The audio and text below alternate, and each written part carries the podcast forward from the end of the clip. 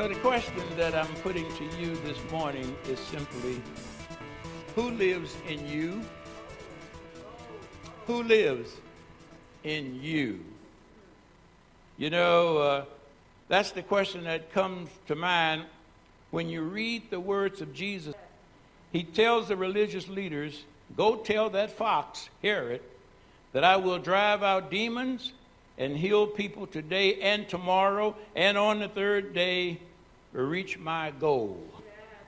I will do what I must, for God lives in me. I am critis- I am a citizen of heaven. Let him do what he must. Who lives in you?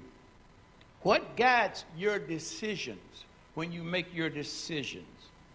What sets the course of your life? What determines the way you think and treat others around you?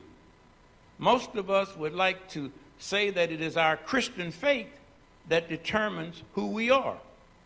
But is that so? For there are two kinds of people who can be home or in your house. You can find the citizens of the world or the citizens of heaven. Which one are you? Citizens of the world or citizens of heaven? Who lives in you? Think back over the decisions you've made this past week. Who made those decisions? A citizen of the world or a citizen of heaven?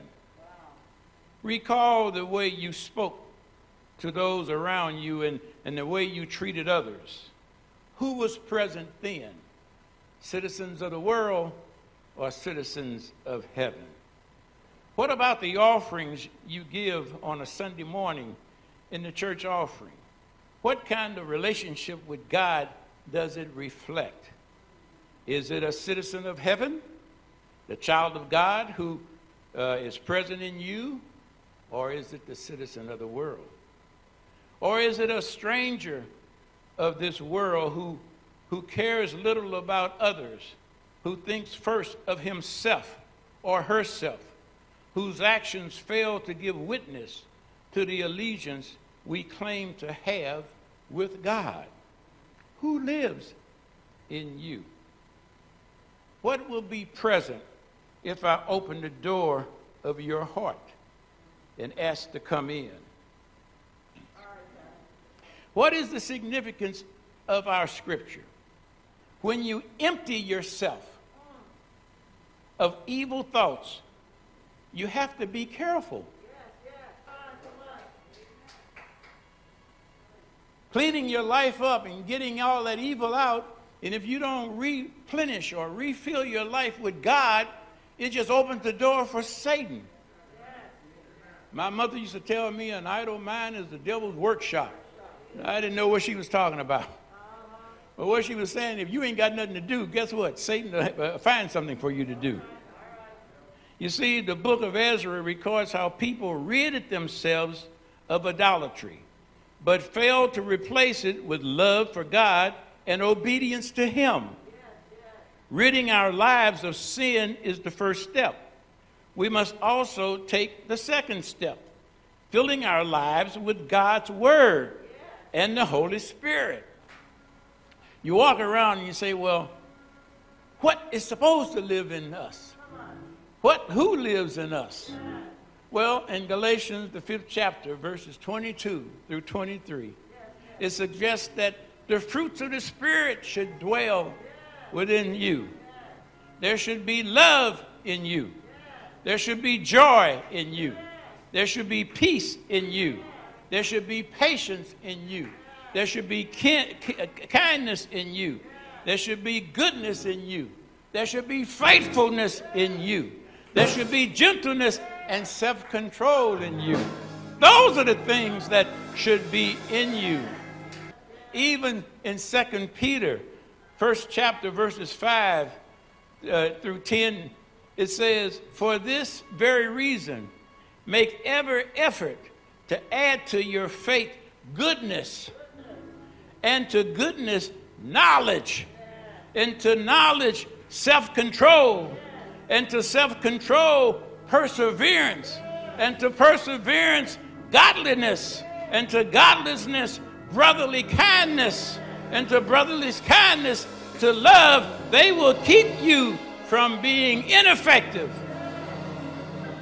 and unproductive in your knowledge of our Lord Jesus Christ. But if anyone does not have them, he is nearsighted and blind and has forgotten that he has been cleansed from his past experience. So let us remember, church, what's inside of us. The love of Jesus Christ should be inside of us. His obedience should be inside of us.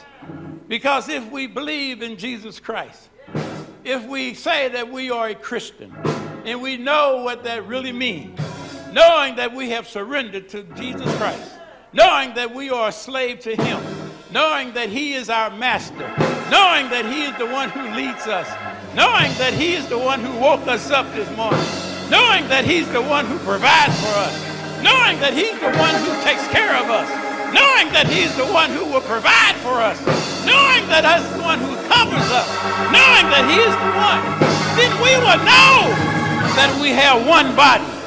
We will know that we have one spirit. We will know that there is one hope. We will know that there is only one Lord. We will know that we have one faith. We will know that there is one baptism. We will know that there is one God. Who's inside of you? That's a question that you have to ask yourself. Who lives in you?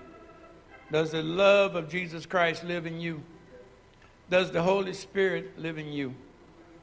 Does all of the goodness that you have learned through your life uh, from your grandmother, your, your mother, your parents about this life lives in you? When you look in the, in the mirror, do you see a reflection of love and joy? Or just do you see a stranger looking back at you? So, my prayer for you today is who lives in you? And we pray and hope that it's the Spirit of Jesus Christ, the love of our Lord and Savior, who lives in you. Amen. Amen. Amen. Let's give him some praise. Let's give him some praise.